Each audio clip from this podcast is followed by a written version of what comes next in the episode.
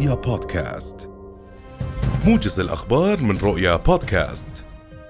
تستضيف مدينة العلمين المصرية اليوم قمة ثلاثية تجمع الأردن ومصر وفلسطين لبحث آخر المستجدات في المنطقة.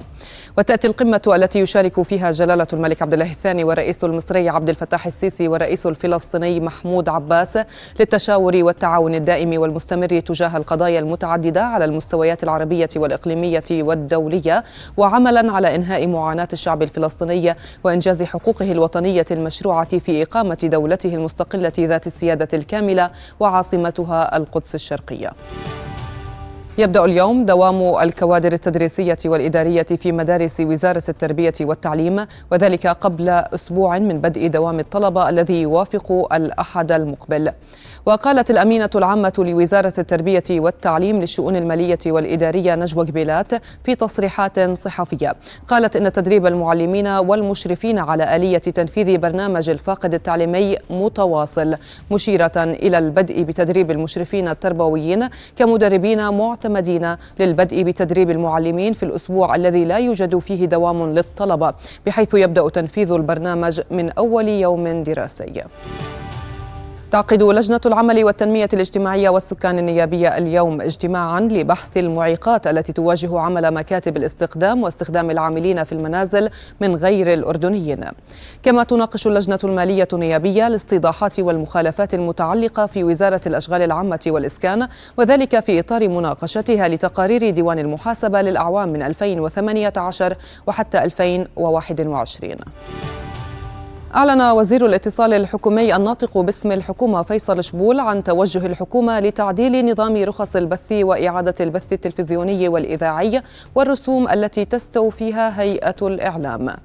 وأضاف شبول خلال لقائه رؤساء تحرير الصحف اليومية ومديري الإعلام الرسمية أنه قام بالتنسيب بتوجيه من رئيس الوزراء وبناء على دراسة أعدتها هيئة الإعلام بتخفيض الرسوم الواردة بهذا النظام بنسب مجزية تشجيعا للاستثمار في قطاع الإعلام ومراعاة للمستثمرين ومساندة لهم.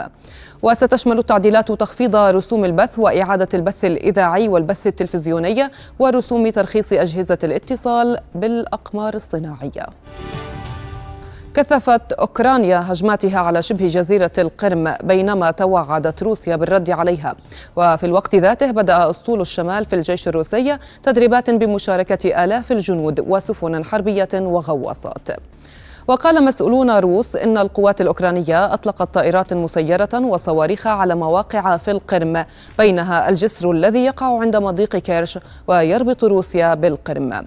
وعلى الجانب الآخر قالت المتحدثة باسم قيادة عمليات الجنوب في الجيش الأوكراني قبيل استهداف جسر القرم بالصواريخ إن موسم التفجيرات هناك سيستمر حتى تحريرها وفق قولها. ارتفع عدد ضحايا الحرائق التي تجتاح جزيرة ماواي في هاواي إلى 89 قتيلا على الأقل. وهي حصيلة أثارت انتقادات للسلطات بشأن طريقة تعاملها مع واحدة من أسوأ الكوارث الطبيعية التي ضربت الولاية الأمريكية. وكشفت سلطات هاواي أنها فتحت تحقيقا في ملابسات الاستجابة للحرائق حيث اعترفت عضو في الكونغرس عن الولاية بأن المسؤولين قللوا من تقدير خطرها. بينما أفاد السكان أنهم لم يتلقوا أي تحذيرات. وقالت الوكالة الفيدرالية المسؤولة عن الاستجابة للكوارث الطبيعية أن الحرائق دمرت أكثر من ألفي مبنى معظمها سكنية.